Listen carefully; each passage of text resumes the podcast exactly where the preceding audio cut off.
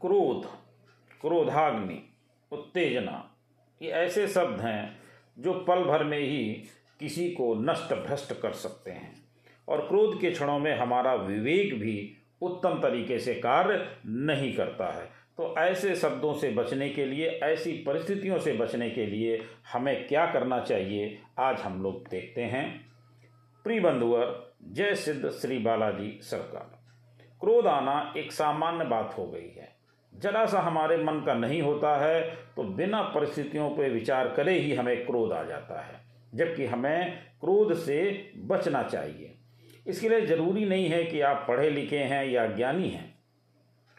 अगर आप कम पढ़े लिखे हैं, अज्ञानी हैं, या पढ़े लिखे हैं, समृद्ध हैं, संपन्न व्यक्तियों में आप आते हैं तो ज़्यादातर आजकल ये देखा जा रहा है कि जो व्यक्ति समृद्ध हैं या संपन्न हैं, उनमें क्रोध की प्रवृत्ति कुछ ज़्यादा ही पाई जा रही है। क्यों? जितना ऊँचा उनका स्थान है, उतनी ही ज़्यादा उनमें क्रोध की सीमा समाई हुई है। यदि सामने वाले व्यक्ति भी उसी स्तर के हैं तो ये समस्या और बढ़ जाती है, यानी क्रोध और बढ़ता चला जाता है, क्योंकि सामने वाला भी उसका प्रत्युत्तर करना है। तो जब प्रत्युत्तर करेगा तो क्या होगा? विस्फोट होने की संभावना ज़्यादा से ज़्यादा बनी रहेगी। वरना तो सामान्य व्यक्ति तो सुनकर दाएँ बाएँ हो जाता है या उसको समझाकर शांत करा दिया जाता है। असल में हमें करना क्या चाहिए?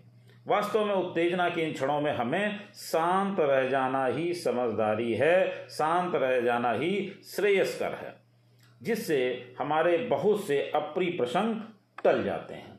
लेकिन होता क्या है? क्रोध के क्षणों में हमारा विवेक खो जाता है। क्या खो जाता है? विवेक खो जाता है। हम दूसरे के नियंत्रण में चले जाते हैं। देखिए, सबसे महत्वपूर्ण बात जो है, वो हमें ये ध्यान रखनी है कि जो सामने वाला व्यक्ति है, वो हमसे जो करवाना चाहता है, वो करवा लेता है क्रोध की स्थिति में। यानी हमारे ऊपर अपना ही नियंत्रण समाप्त हो जाता है और क्रोध की स्थिति में दूसरे का नियंत्रण हमारे ऊपर हो जाता है। और होता क्या है? हमारा अहम हमारे ऊपर हावी हो जाता है। ऐसे समय में यदि कोई शांत करा देता है तो हमें पाज मिल जाता है। यानी कोई व्यक्ति आया और उसने इस स्थिति, परिस्थिति में, सामान्य परिस्थिति बनाने में मदद कर दी। तो मामला भी लगभग क्या होता है? शांत हो जाता है।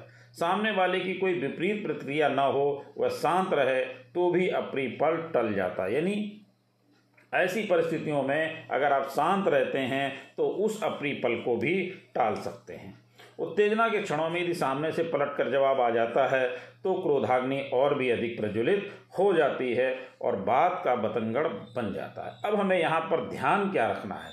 ध्यान ये रखना है कि क्रोध की स्थिति में हम ये ध्यान में रखें कि हमारा विवेक सही ढंग से काम नहीं करेगा, इसलिए ऐसे समय में हम कोई भी निर्णय ना लें।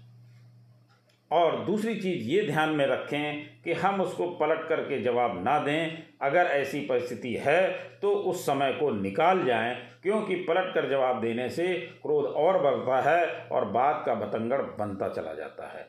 कभी कभी तो ये स्थितियाँ अपनों को पराया कर देती हैं, या ज़िंदगी भर के लिए कोई न कोई शत्रुता तैयार हो जाती है। तो हम इन बातों का ध्यान रखें। धन्यवाद।